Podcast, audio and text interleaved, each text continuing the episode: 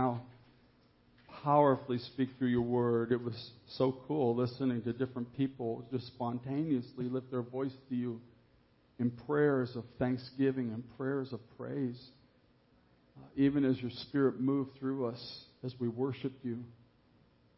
But Lord, we give honor as well to your word. Your word is true and your word is powerful. You said that your word, it pierces between spirit and soul.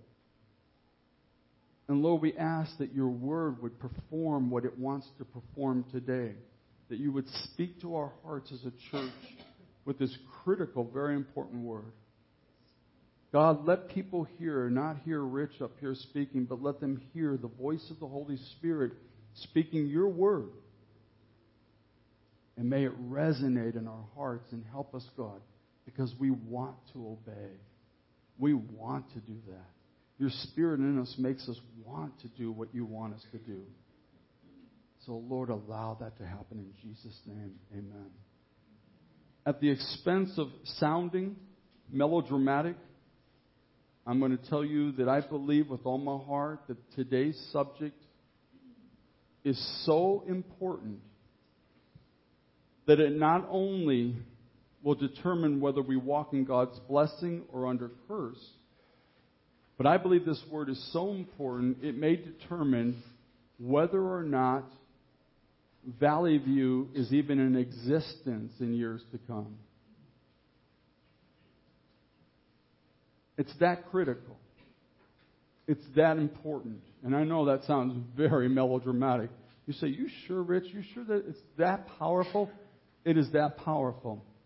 This is actually the last lesson of Discipleship 202. And we weren't able to get to it. And so I said, well, we'll just do it on a Sunday morning. We'll have to do an abbreviated version because class knows we start at 7. We don't have any worship. We go right into the class. And we don't finish till 8.30 if we're fortunate. And the class said amen to the fortunate part, right? If we're fortunate, we finish at 8.30. So we're going to be doing an abbreviated version of this, but we're going to hit all the high points of it because it's really that important. And I believe that God knew that we weren't going to be able to do it and that He knew we would be sharing this with the entire church.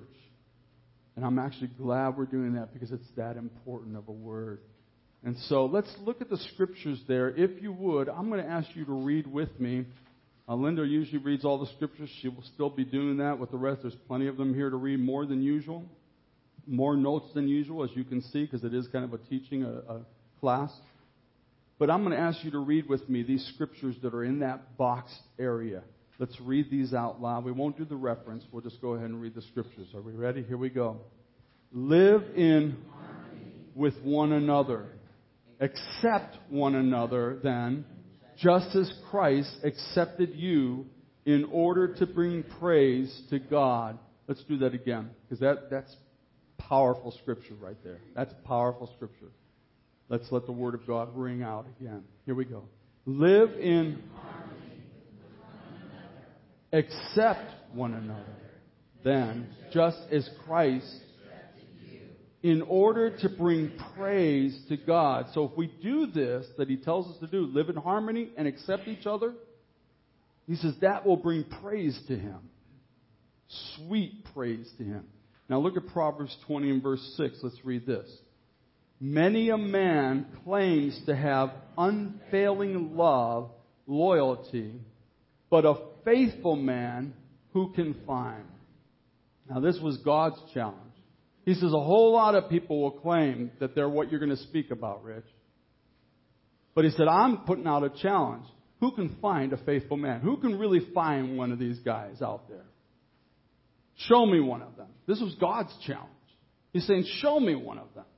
So let's take a look. What does it mean to be loyal? Well, I think these are on your notes, so I'm just going to read them here. Loyalty, if you look in the dictionary, it says unswerving allegiance or fidelity to a person or a cause. Loyalty is unswerving allegiance, fidelity to a person or cause. How about a loyal person? What would that make a loyal person then? A loyal person is faithful, steadfast, true, dependable, trustworthy, will stick by you even when it's unpopular and tough to do so, and believes the best in you. Now, how many of you would love to have a loyal friend like that? How many would love to have a loyal friend? Yeah? How many of you are willing to be that loyal friend to somebody else? How many of you would say, that sounds more like my dog? Yes, indeed. Those of you who have a dog, you know exactly what I'm saying. Somebody once said, Lord, make me the kind of person my dog thinks I am. my dog is so incredibly loyal to me. It's unbelievable. It thinks, thinks the sun rises and sets on me. And that, that's not bragging. That's the truth. Yeah, I'm it. So I, when I read this, I couldn't help. I thought, well, I'm thinking about sharing this tomorrow, and I'm looking at this yesterday. I'm thinking, that sounds like Sadie. That sounds like my dog. But we need that in the body of Christ. We need this kind of loyalty in the body of Christ. Let me read to you, uh, give you four. I'm sorry. Let me give you four characteristics of loyalty. First of all, it is a product of the Holy Spirit. The only way that you and I can love like this is to let the Holy Spirit love through us. And if you don't get this point right here, then we'll fall short. I can make great attempts at this kind of loyal love, but I'll fail miserably. I don't even have the potential to love like this. This is a product of the Holy Spirit. Only He can love through me like this. You know what it says of the Holy Spirit? It says that He has sealed us until the day of redemption. That's pretty heavy duty.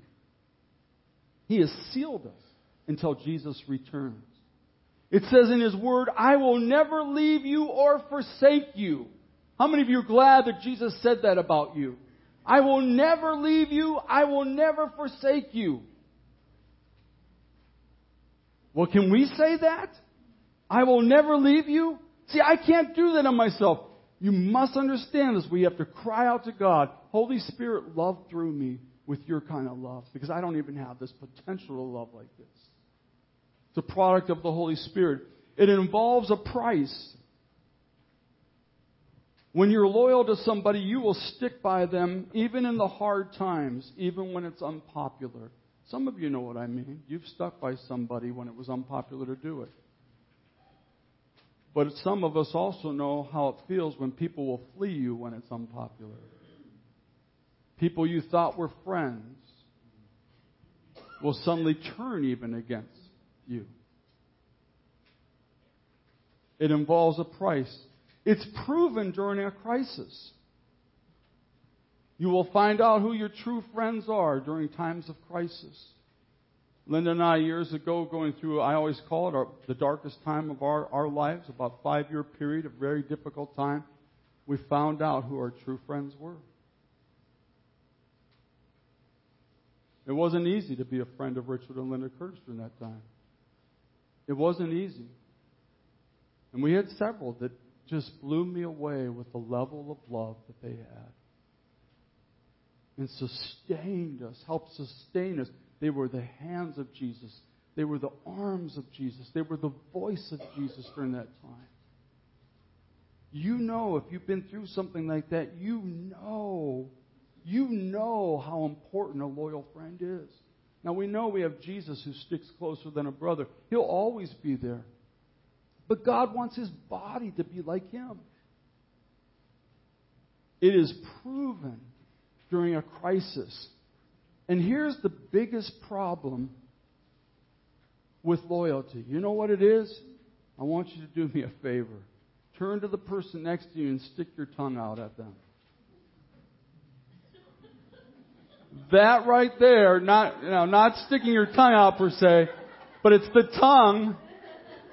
The tongue is one of the greatest hindrances to loyalty. The Bible says it's the most deadly thing in our body. Who can tame the tongue is what James said. Who can tame it? The tongue has caused more damage in the body of Christ probably than anything else. Yeah. The tongue. So I know we had a little fun with that, but that, that tongue, it's caused a lot of damage.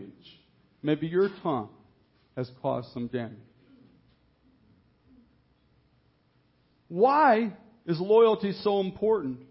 Well, right next to that next point, this is what I want you to write before you write down any of the points in there. Write this. Loyalty equals unity. Loyalty equals unity. If you have loyalty among the brothers and sisters, you'll have unity in the body of Christ. And we're going to see when we, when we follow that trail, we're going to see why loyalty is so important. Because loyalty is the root of unity. Unity is a beautiful flower that you see. But look what the word says about unity and therefore says about loyalty. The blessing, the blessing of unity. Psalms 133. Go ahead, baby. How good and pleasant it is when brother live together with unity. For there the Lord bestows or commands his blessing. Okay, church, help me out here. Somebody speak back to me here for a moment. If we have unity, what does it say God will do? It says He'll bless us. He says He'll command a blessing wherever He sees unity. He'll command a blessing. When He looks down and He sees unity in a body, God says, I command a blessing. Because, oh, when a church is walking in unity, they are literally answering the prayer of Jesus in John 17, where He said, Father, let them be one, even as we are one. So when there's unity in a body, uh, and you guys know, if you've ever been in a body where there's unity, and there's a lot of unity here, it feels good. It feels good to come. But if you've ever been in a place where there's disunity, I'll tell you, you can feel it, you can sense it, and it's not fun, and it grieves the Holy Spirit. So just as much as unity and loyalty brings a blessing, disunity brings a curse. Go ahead. Matthew 12:25. Jesus said to them, "Every kingdom divided against itself will be ruined, and every city or household divided against itself will not stand." Now I know it doesn't say church in there, but how many of you believe this is true for the church too? So if the church is divided, what does it say will happen? It says it won't stand. So if you thought I was being melodramatic earlier when I said this could even say whether or not we're in existence, A church that becomes divided will not stand. Now, get this. Who else heard Jesus say that besides the disciples and the people around him? Who heard that? I want you to think for a moment. Go ahead, Lynn. Who? Satan heard that. He heard Jesus speak these words. So the enemy immediately goes, That's it. If I want to stop Jesus, I need to do everything in my power to divide his body. And so I'm telling you, you and I need to be on absolute alert because the enemy knows he heard what Jesus said. Jesus said, if they become divided, they won't stand. And so one of his strategies, and I've watched it down through the years, I've watched it in other churches, I've watched it try to happen in churches where I've pastored, the enemy tries to come in and he tries to divide because he knows if he can divide us, I'll just make it personal to Valley View. He knows if he can divide us, that the prophetic words of Jesus will come to pass. We will not stand. Even if, well, you say, well, we'll still be around. Even if we're around, we'll simply be, um, I don't know how to say it, just nothing compared to what we could be. A shadow. Thank you. That's a good word. We'd be a shadow of what we should be. And so I'm, I'm just giving you fair warning now. I think everyone in this room, we ought to always be on alert, knowing that the enemy's strategy, it's been that strategy, it's been that strategy since we've been here, but long before we were here, it's always been his strategy to destroy this place. He hates Jesus. He hates the followers of Jesus, and he wants to stop what God is doing. And what God is doing in this place is good. It's good. Do we want more of God? You better believe it. Do we think we've arrived? Does anybody in this room think we've arrived? No, I don't think so. I want more of God. But the enemy wants to stop it. Now, I don't want you to become paranoid with this word, but I think we should be alert. He knows his strategy, and I'm telling you, I could give countless examples down through the years where it worked. He managed to come into places where there was great things going. He divided the people, and literally they became a shadow of what God intended for them to become. So I'm telling you one of his strategies It's one of his strategies that he will try to use. So we know that where there's unity, where there's loyalty, what does God command, church? What does he command? A blessing. Come on, everybody say that way. When, when there's unity or loyalty, what does God command? A blessing. Where there's disunity, what happens? There's a curse. We fall apart. We fall apart. Linda, go ahead and read that quote if you would, please. I know you have it on yours. Follow along if you would. The strength of any community will be directly proportional to the loyalty expressed among its members. Loyalty, as the salt of the covenant, serves as a preservative. Ooh, serves as what? A preservative. Yeah. Even in the worst of circumstances. Without it, a community is doomed for inevitable disintegration. There was a time where I knew who made that quote. I don't remember anymore, and I should have wrote it down at the time. But it was some, some Christian, and probably, probably most of us wouldn't know anyhow, just to give that person credit. But what a powerful quote. What an incredibly powerful quote to underscore what we're sharing. So here's where I want to get into what I call the nuts and bolts. The practicality of this word. Okay, we know we know loyalty. We know what it is. And, and God wants it to be in more than just my dog. He wants it to be in all of us. We know that tongue, our tongues, are often the thing that the enemy will use to divide and conquer. And we know that where there's unity and loyalty, God commands. He doesn't just say, oh, that's sweet. He commands a blessing. He says, there's unity. That's an answer to Jesus' prayer, my son's prayer. I command a blessing upon them. We also know where there's disunity, that it causes literally the place to stumble, fall, crumble, disintegrate. So, how can we have loyalty? Because it's not that easy. It really isn't. You may, I mean, these are lofty goals, and when we feel, when we feel the goosebumps, when we feel the Holy Spirit, we just, you know, you feel all lovey. You guys know what I'm talking about? You feel in the presence of God. You just feel love. I can love this person forever.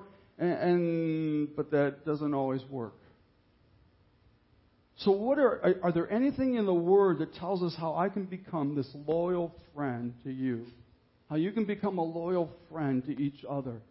How we can really have a unity that gets God's attention and says, "I command a blessing." I love what I'm seeing there.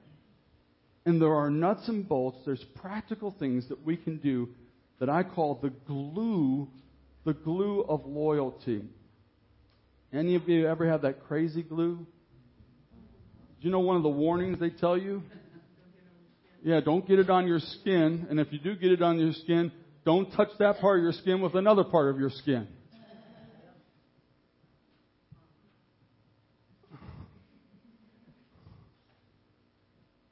And we're going to talk about that kind of loyalty, crazy glue loyalty. How can we have it? Let's share some things from the Word. All right? Crazy glue loyalty. A, commit, commit to the Lord's example. We're going to share with you several things to commit to. Commit to the Lord's example. Hebrews 13, 5 and 6. God has said, Never will I leave you, never will I forsake you. So we say with confidence, The Lord is my helper. I will not be afraid. What can man do to me? Wow. I will never leave you. I will never forsake you. Yesterday, Diane was asking us if we got a certain television station. What was what were the SBN? SBN. SBN. I says, I don't think so. I'm not familiar with it. I said, what's it stand for? I think it's Swaggart. SonLife. SonLife. Broadcasting. Broadcasting. And then you said Jimmy Swaggart's on there. And for some, that's all I need to mention is Jimmy Swaggart. And all kinds of feelings get all over the board. And then Diane looked at me and she said, Isn't God's grace incredible? And if we can't forgive a Jimmy Swaggart, then how dare we go before the Lord and ask for forgiveness ourselves? You say, well, yeah, but he was a leader. Okay, he was a leader. Yeah, so what? My words exactly. No, I understand as a leader, and he stepped aside for a while, and you may agree or disagree for how long he stepped aside, and the whole body of Christ can debate that forever and ever and ever. But the bottom line is, do you believe that God can restore? Do you believe he can forgive? But not just forgive, can he restore? Did he really mean what he said when he said the gifts and callings of God are without repentance? I don't change my mind about those things. In other words, I knew he was going to blow it. When I gave him those gifts, I knew he was going to blow it.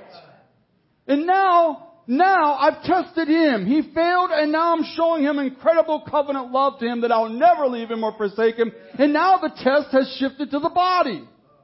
How will you as a body respond to the Jimmy Swaggarts?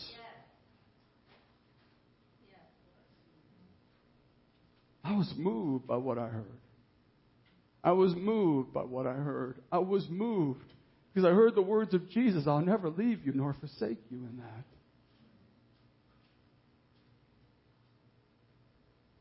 Did you know? You say, well, yeah, but, yeah, but, yeah, but, well, let me yeah, but you here. All you yeah, butters. Yeah, but, yeah, but. Okay, let's yeah, but it for a moment. Hosea. Yes, Lord. I want you to marry this woman. But she's a prostitute, Lord. Exactly. I want you to marry her because I'm about to show Israel the depth of my love. Hosea marries this woman, a prostitute. And sure enough, he no sooner marries her, and what does she do? She becomes unfaithful and goes out and prostitutes herself. So what does God now say? Hosea, take her back. Buy her back. Yeah, thank you, thank you, thank you. Buy her back. Oh, weren't we bought at one time, church? Buy her back. And listen, he was a man no different than you or I. She had hurt him. He had showed love to somebody who was unlovable and then she turned around and hurt him. He had every reason, uh, naturally speaking, to be angry, to be unforgiving, naturally speaking. But we're not talking natural here. We're talking about supernatural love. We're talking about a loyalty that I can't do. Only the Holy Spirit can do it through me. Listen, if you don't get that first point, we will fail miserably at this. I don't have this ability. But I do through Him have this ability. Take her back. Because, and then I want you to proclaim to Israel, tell them, that's how I have loved you. That's how I have loved you. Listen, there's not a person in this room who at one point or another has not been taken back by the Lord. Unless there's somebody in here. Maybe there's some, maybe this is the first place I've ever been where somebody has received Jesus and you've never sinned since then. Let me see. Is there anyone here? Come, raise your hand. Let me see. Is there anyone here after you? And I'm not talking BC before Christ. I'm talking about AC after Christ. Anybody? Anybody? Is there anybody in this room who has a right to pick up the stones and start to throw them? Anybody in the room? Is there anyone here? No.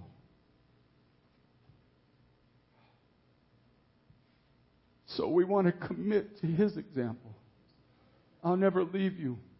I'll never forsake you. Those words are so incredibly powerful. I'll never leave you. I'll never forsake you. We want to commit to the body of Christ, not just to the head. Listen, you can't say I love Jesus and not love his body.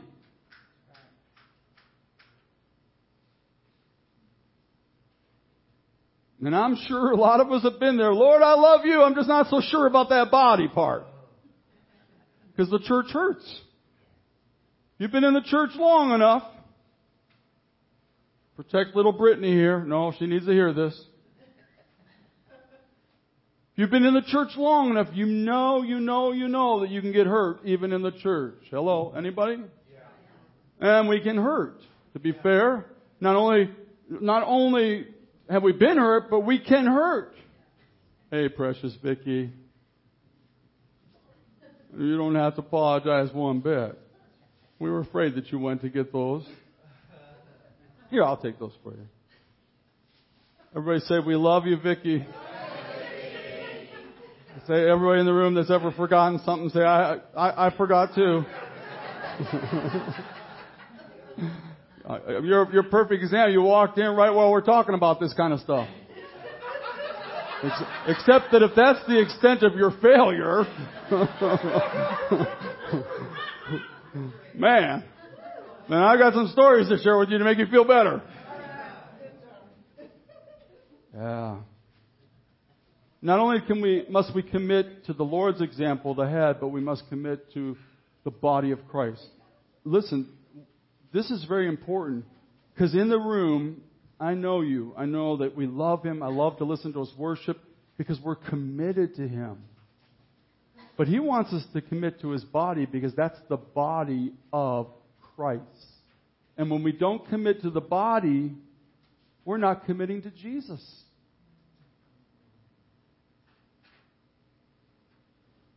Yeah. Yeah, but the body. No, not yeah, but the body. The body is perfect and holy in Christ. I know, I know we don't always see that. I'm glad he sees it. We tend to see the faults, the failures. And indeed, if you commit to the body of Christ, I promise you, I promise you, it will be tested. Chuck Swindoll, I think it was, said, that the church were like a bunch of porcupines. He said, we get cold, and so we all run together to cuddle up and get warm. But the moment we get together, we start poking each other, and, and there we go back out again. And this has been a lot of people's experience with the body of Christ. Come in because they know they need the body, get hurt, and leave the body. Come in because they need the body, and then get hurt and leave the body. Betsy every week comes and cleans our facility. A lot of you don't know that, but Betsy comes and, and cleans and works and diligently takes care of our place. And she does a great job. I can always tell BB before Betsy and AB after Betsy. I can always tell. But, I mean, even Betsy would know that if we really wanted to start to scrutinize, of course, people have been here for a while, but if we really wanted to look around, we might find something. And if you get a microscope out, who knows what we'd find in our carpets? and yet, this is exactly what happens in the body of Christ. From a distance, wow, oh, look how they love Jesus. Oh, man, you're so cool. Love you, bro. Oh, high fives. And then the closer we get, it's like, oh. And we start to see each other's blemishes, shortcomings, areas where we're not so pretty. And that's the test. That's where the test is. That's it right there. And that's where a lot of people go, I give up. The body's obviously not what they're supposed to be. I give up and always forgetting about the log in our own. Commit, commit not only to Christ, but commit to the body. Oh, this third one. What did we have everybody stick their tongue out? Well, I mean, what did we have everybody stick out a moment ago? Their tongue? their tongue. Vicky, you didn't get to be in on this, so stick your tongue out. I mean, uh, there you go. But it's not just the tongue. Everybody grab your ear and say, Oh, my ear. Because while the tongue has caused a lot of damage, the tongue can do no damage if it doesn't have an ear to listen to it. So this third one is commit to not listening to an evil report. And that's not as easy done as it sounds. Commit to not listening to an evil report. Now, this is where in the school we would give this a lot more time. We don't have the time here.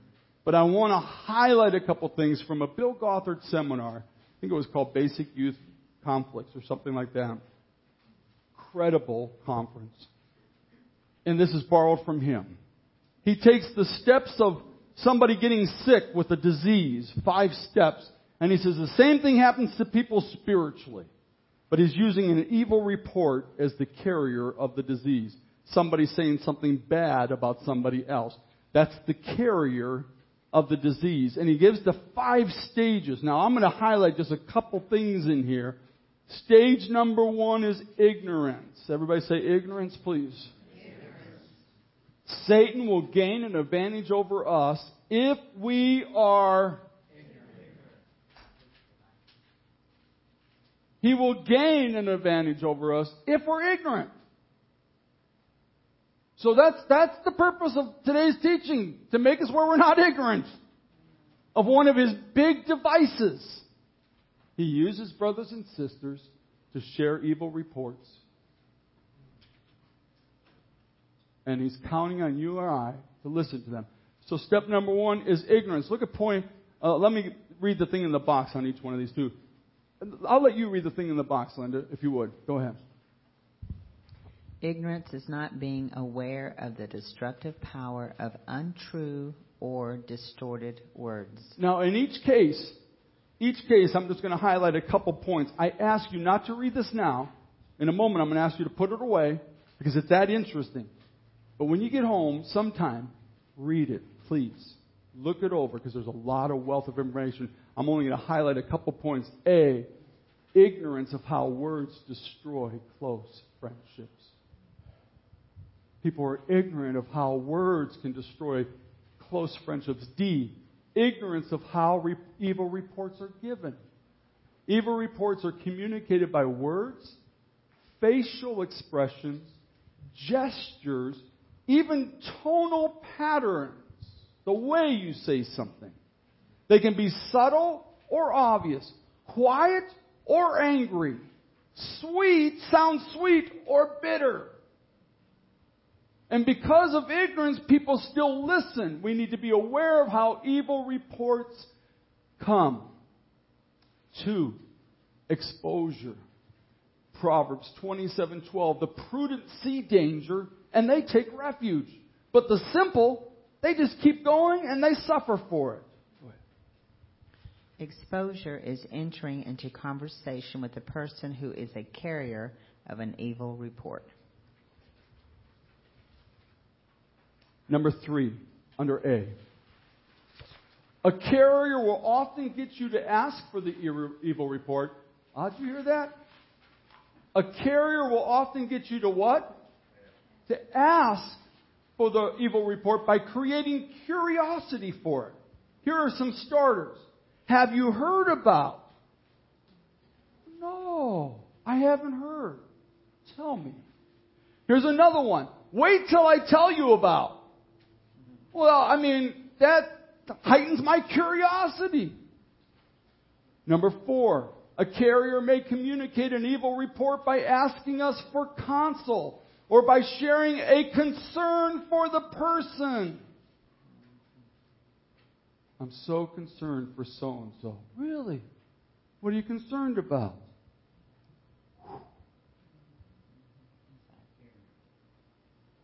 Number five, a carrier may use evil reports to get you to admire him or her because of being on the inside and having access to privileged information. I remember a carrier in one of our churches in Illinois who would actually go around with, I'm on the inside, I've got some inside information. And everybody wants to be on the, oh, you're on the inside. I want to be on the inside with you. Tell me. Well, let me tell you the latest about so and so.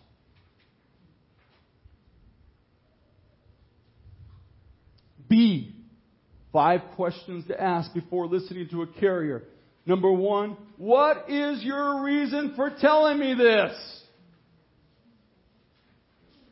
Why are you telling me this? Number two, where did you get your information? Refusal to identify the source of information is a sure signal of an evil report. I can't say. It's confidential.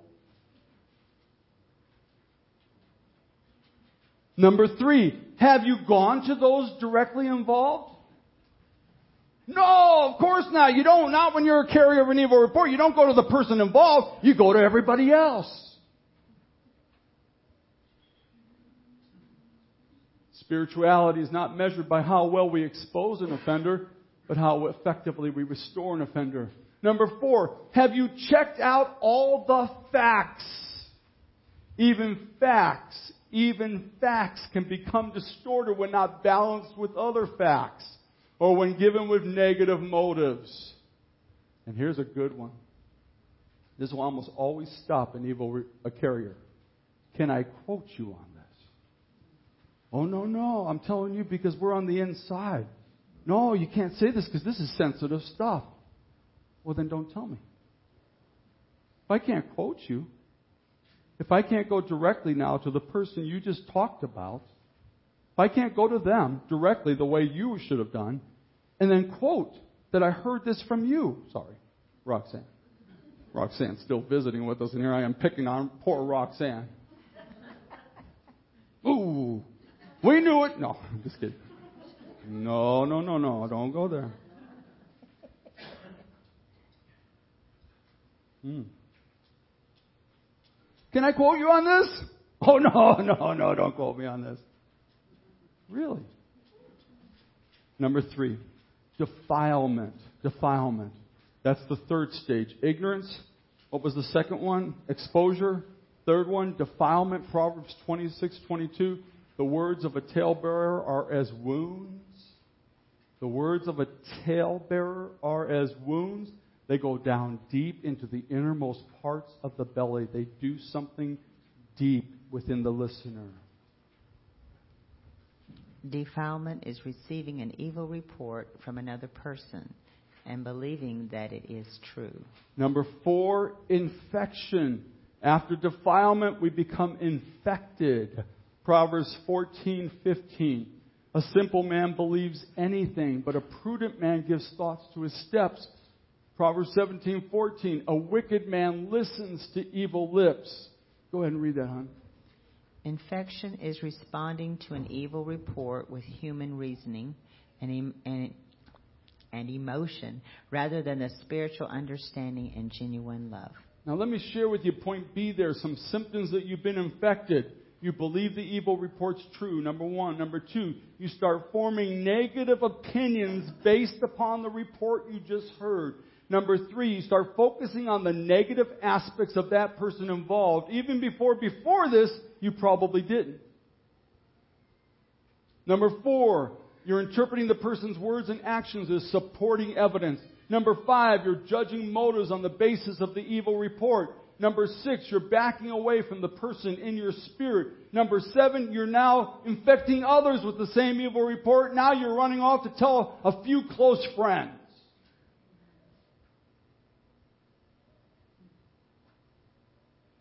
When we were in Bible college, we had a teacher by the name of Fred Irwin. Fred Irwin taught a class called The Crucifixion of the Self Life. It was not a popular class.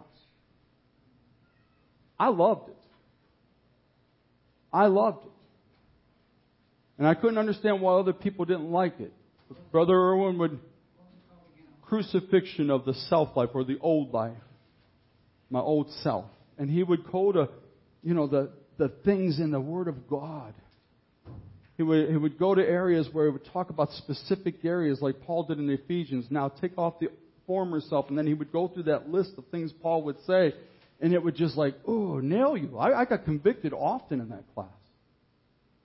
But I remember hearing throughout the year, I didn't know, I was ignorant, I heard evil reports. These are Bible college students. I don't like Fred Irwin. I don't like Brother Fred. I don't like his class. I don't like I think he's nitpicking there, but I don't know. I'm righteous in Christ. What's he talking about? Blah, blah, blah. And on and on and on. And by the end of that year, I found myself having listened to that and allowing it to go into my spirit, my attitude toward Brother Fred Irwin had changed. And I didn't even realize it until leaving the Bible college that I looked back and saw how listening to evil reports affected my whole outlook on a man that I had loved and respected. You say, all those horrible, evil report givers. The listener bears just as much responsibility. Just as much responsibility.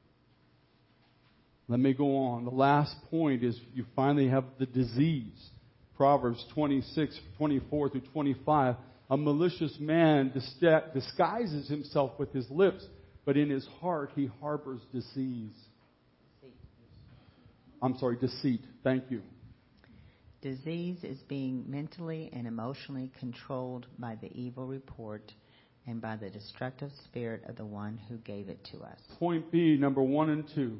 Developing bitterness or rebellion, even though the person involved did not directly offend us. We start looking at them differently because of what we've heard.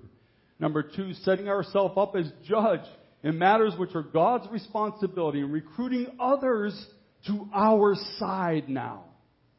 Oh Lord, help us. We do not want to be ignorant of the enemy's devices. It has there, and later on, read all of this. It talks about the most important part the, is at the very end how to cleanse your minds from the evil report. Let me just say this one. When we were on one of our cruise ships, some of you maybe have heard occasionally there are horror stories on cruise ships, and I'm not talking about the carnival and the whole carnival line and all that's been happening with them. But one of the one of the horror stories that you hope and pray never happens on yours is when there's sickness that is on, on a ship because it's such close quarters, confined quarters.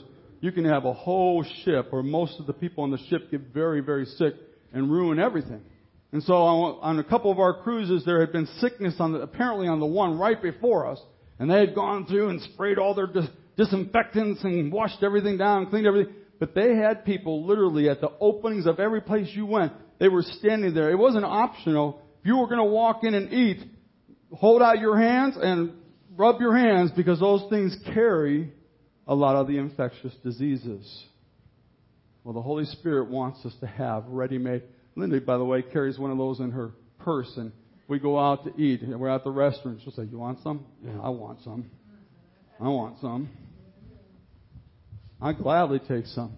But we need the Holy Spirit to cleanse our minds, help us to watch out. Sometimes it can be, honestly, just a brother or sister who loves Jesus but is not aware of the damage that they're doing. I don't want to paint a person sharing an evil report as always being somebody who's just out to get somebody. Sometimes they, they don't even realize the harm and how the enemy is using them. So we want to be aware of that. All right, let's go back to our glue and let's kind of mark and, and finish this up. We spent a lot of time on that one. We would have spent more if we were in class.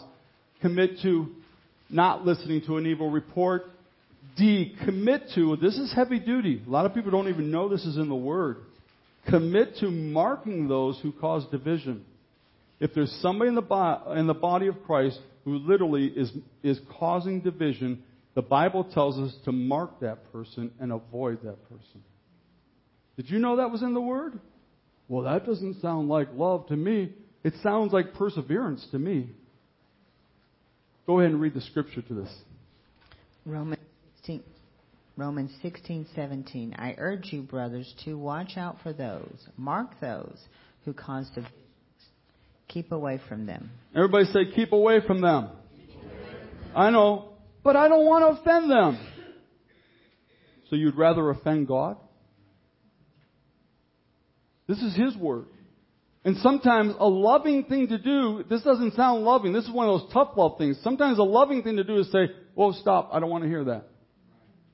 And I, I know it, I know that's not easy. I, that's hard for me to do because I don't want to hurt that person. I don't want to offend that person. But neither do I want to hear what they have to say. Please stop. I love you, but stop. I don't want to hear this. Please stop. All right? Mark mark those that cause division. Next, commit yourself to biblical confrontation when needed. Another one that, ooh, we don't like. Look what the Word of God says. Matthew 18:15 through 17.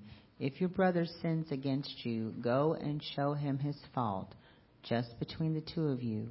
If he listens to you, you have won your brother over.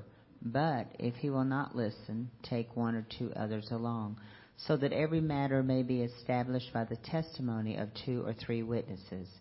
If he refuses to listen to them, tell it to the church, and if he refuses to listen even to the church, treat him as you would a pagan. Whoa, that's heavy duty. Who said that, by the way? Who said that? Jesus. Are you sure of that? Are you sure Jesus said that? Are you sure? Yes. Good, because you're right. Jesus said this. What we just read, those are his words. Jesus said that? Yeah, he said if somebody sins, the one offended should go to them first by themselves. If they don't listen, and oh, you give it a little time. I don't think you even rush this. I'm going to add a little here. I don't think you just automatically rush it. You allow the Holy Spirit some time. But if it doesn't resolve itself, you take a brother or sister with you. If they still refuse and they're sinning against you, then it says you actually pronounce that to the church and in tough love, tough love, worst case scenario, one where you pray you never have to use, and only one biblical example I know of in the Bible, in Corinthians, where it happened, where they expelled somebody from the body. So you pray it never gets to that point. These are Jesus' words. Jesus' words. Look at this next scripture. Galatians 6 Brothers, if someone is caught in a sin, you who are spiritual should restore him gently. I'll just say this about this one. So few in the body of Christ follow the biblical pattern. And even fewer do it in the right spirit a spirit of restoration even when they kicked somebody out in Corinthians. It was so that in the end, his soul might be saved. So it's always with the spirit of restoration.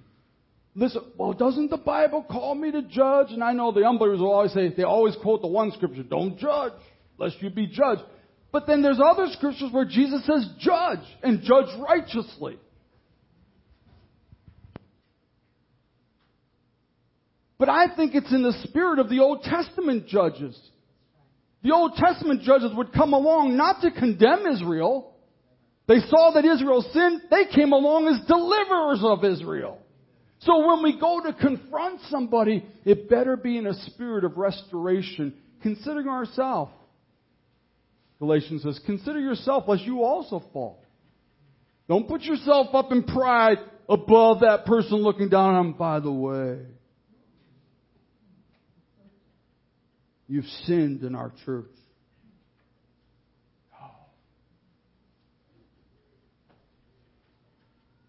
In a spirit of meekness, spirit of love, and a spirit of imploring. God. Commit to forgiveness and forbearance. There will be no unity without these two kissing cousins. They have the same first name, four. forgive, forbear. Colossians 3 12 and 13. funny. Okay, therefore, it's God's chosen. Just read the scriptures, Linda. Are you forbearing, brother?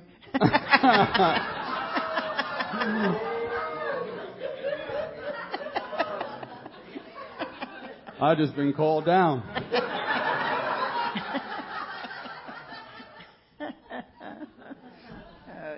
Uh, that's cute. Right. Go ahead, sweetie. Therefore, as God's chosen people, holy and dearly loved, clothe yourselves with compassion, kindness, humility, gentleness, and patience.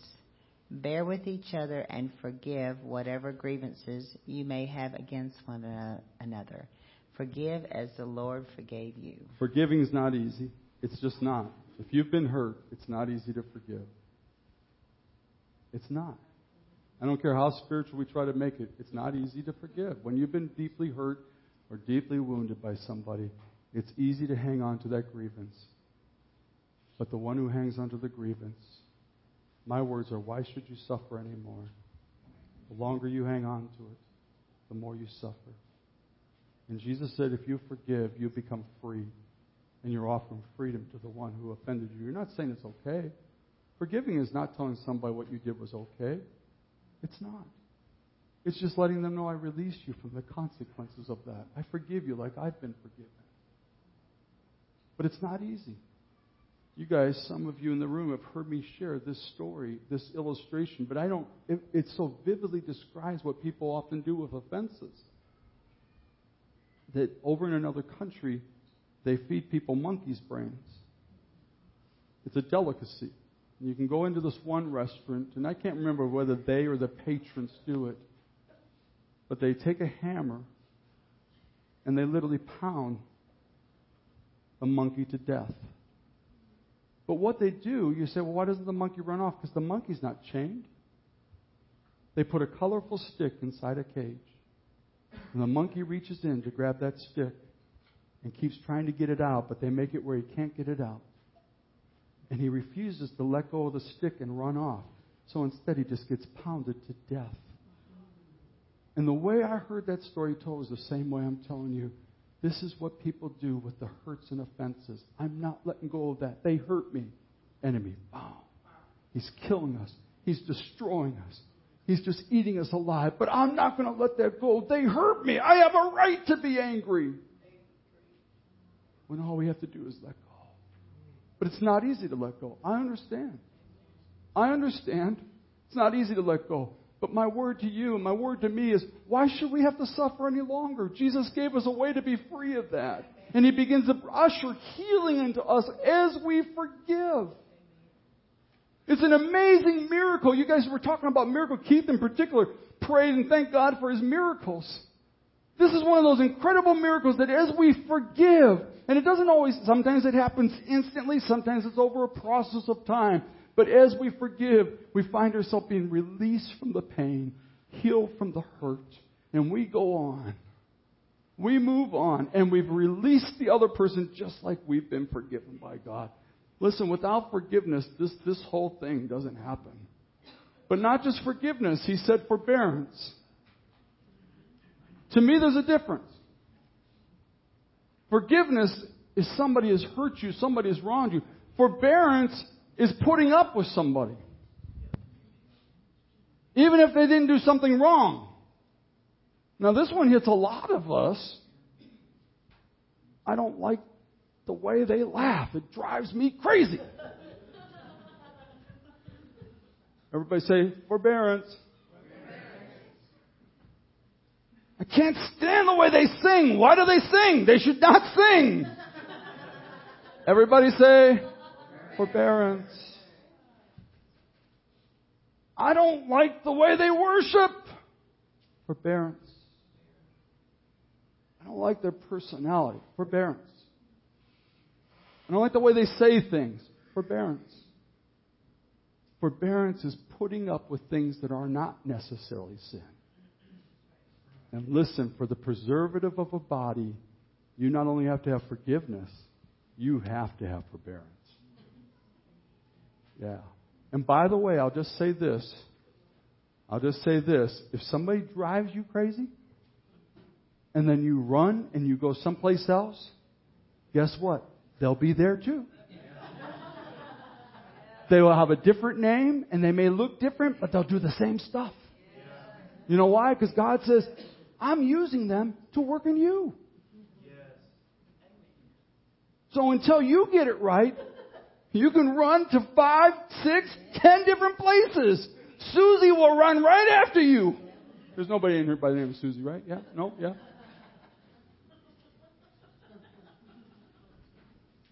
Everybody say forbearance. Oh, you guys put up with me. Thank you for putting up with me. Here we go.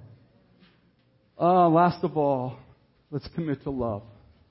Let's commit to love. This one probably makes seems the simplest, but it's not always that simple. Commit to love. Colossians 3:14 and over all these virtues put on love which binds them all together in perfect unity. We sing a song. I was made for, I was made for, I was made for love. I love that song. I love that phrase. I was made for love. I was made to love God, but I was also made to love His body because you can't separate the two. Jesus refuses to be separated from His church. He loves His church. It's His body. So He says, You can't love me without loving them. And it is what we said earlier. It's like the crazy glue. When we get this kind of love, it's like, I'm, I'm stuck to you. And you're stuck to me. So guess what? We have to forgive. We have to forbear. Because we're stuck. Love. I felt very strong direction from the Lord in closing out this, this word. Because this word, like so many words, is one that is really walked out in days and weeks to come. But it felt like the Lord wanted us to affirm what He spoke. And this is literally what I saw. And so I'm going to ask you, if you would, to please do this. Please do it for me. I believe, I believe that I heard from the Lord on this as a way just to affirm the word in our lives. If you would, I'd like for all of you, and the worship team's going to slip up. Go ahead, guys, if you would come on up and, and kind of get ready to go here. But I'd like for all of you, if you would, to, as we sing this song, it's a song the Lord gave me years ago. And we've sang it here a couple times before, but I'd like for you to make not a complete circle. Let, let the worship team be, even though we won't be able to take your hand, let the worship team be like the completion of the circle. So let's just, I think there's enough of us. I know a lot of us are gone today, but let's see if we can't make a circle around this room. And take the hand of the person next to you, if you would. And we're going to sing something while you're doing that. And then in just a moment, we're going to receive communion together. Well, let's, let's do this. As we sing, go ahead and sing with us, but please, please, please come. Why don't we do this? Stand if you would. Let's sing it one time first, and then go ahead. Once we sing it one time, go ahead and begin to move out and go, uh, if you would.